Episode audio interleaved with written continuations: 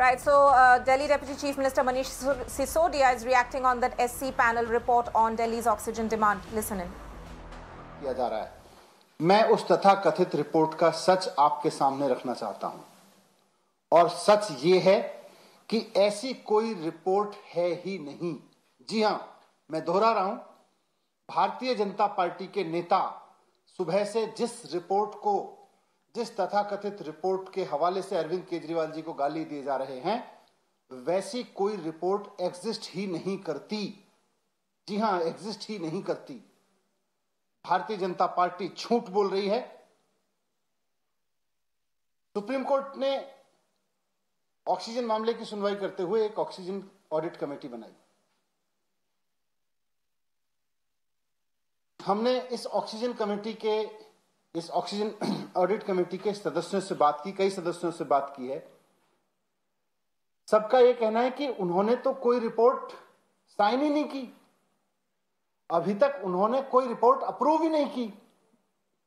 जब oxygen audit committee के सदस्यों ने कोई रिपोर्ट साइन ही नहीं करी है, जब ऑक्सीजन ऑडिट कमेटी के सदस्यों ने कोई रिपोर्ट ऑडिट ही अभी अप्रूव ही नहीं किया तो फिर ये रिपोर्ट है कहाँ? ये कौन सी रिपोर्ट है? ये रिपोर्ट कहाँ से आई? मैं भारतीय जनता पार्टी के नेताओं को जो सुबह से चैनल्स पे बैठ के चिल्ला रहे हैं, उनका गला थक गया होगा थोड़ा सा पानी पिए आराम से और थोड़ा आराम से ठंडे दिमाग से सोच के देखें भाई ये रिपोर्ट कहाँ है जिसके बेस पे हम चिल्लाए जा रहे हैं सुबह से? रिपोर्ट कहाँ है? क्या कोई ऐसी रिपोर्ट है ऑक्सीजन ऑडिट कमेटी की जिसको उसके सदस्यों ने अप्रूव किया है, जिसको उसके सदस्यों ने साइन करके दिया है?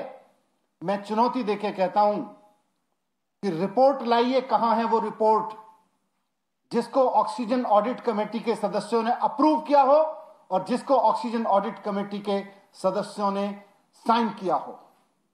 लाइए वो रिपोर्ट कहाँ है? झूठ की इंतहा होती है। झूठ और मक्कारी की इंतहा होती है और भारतीय जनता पार्टी उस झूठ और मक्कारी के इंतहा पे पहुँच गई है, चरम पे पहुँच गई है। ये मामला सुप्रीम कोर्ट में चल रहा है सबजुडिशियल से और मैं कहना चाहता हूँ कि सबजुडियस सबजुडिशियल मामलों में इस तरह के षड्यंत्र ठीक नहीं है। हम सब जानते हैं कि दिल्ली में अप्रैल के महीने में जब कोविड अपनी पीक पे था तो ऑक्सीजन का संकट हुआ था।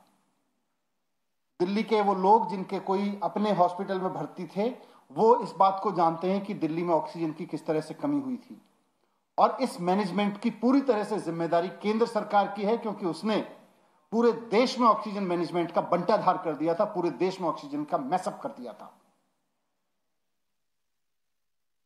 डॉक्टर्स ने चिल्लाया, हॉस्पिटल्स ने चिल्लाया। उसकी ज़िम्मेदारी लेने की जगह Bharatiya Janata party BJP headquarter में बैठ के कोई मनगढ़ंत रिपोर्ट बनाती है और फिर उसको जारी करके कहती है, ये ऑक्सीजन ऑडिट कमेटी की रिपोर्ट है। शर्म आनी चाहिए भारतीय जनता पार्टी के नेताओं को ये महाझूठ बोलते हुए। बीजेपी हेडक्वार्टर में बैठ के रिपोर्ट बनाते हो और उसको ऑक्सीजन ऑडिट कमेटी की रिपोर्ट कहते हो।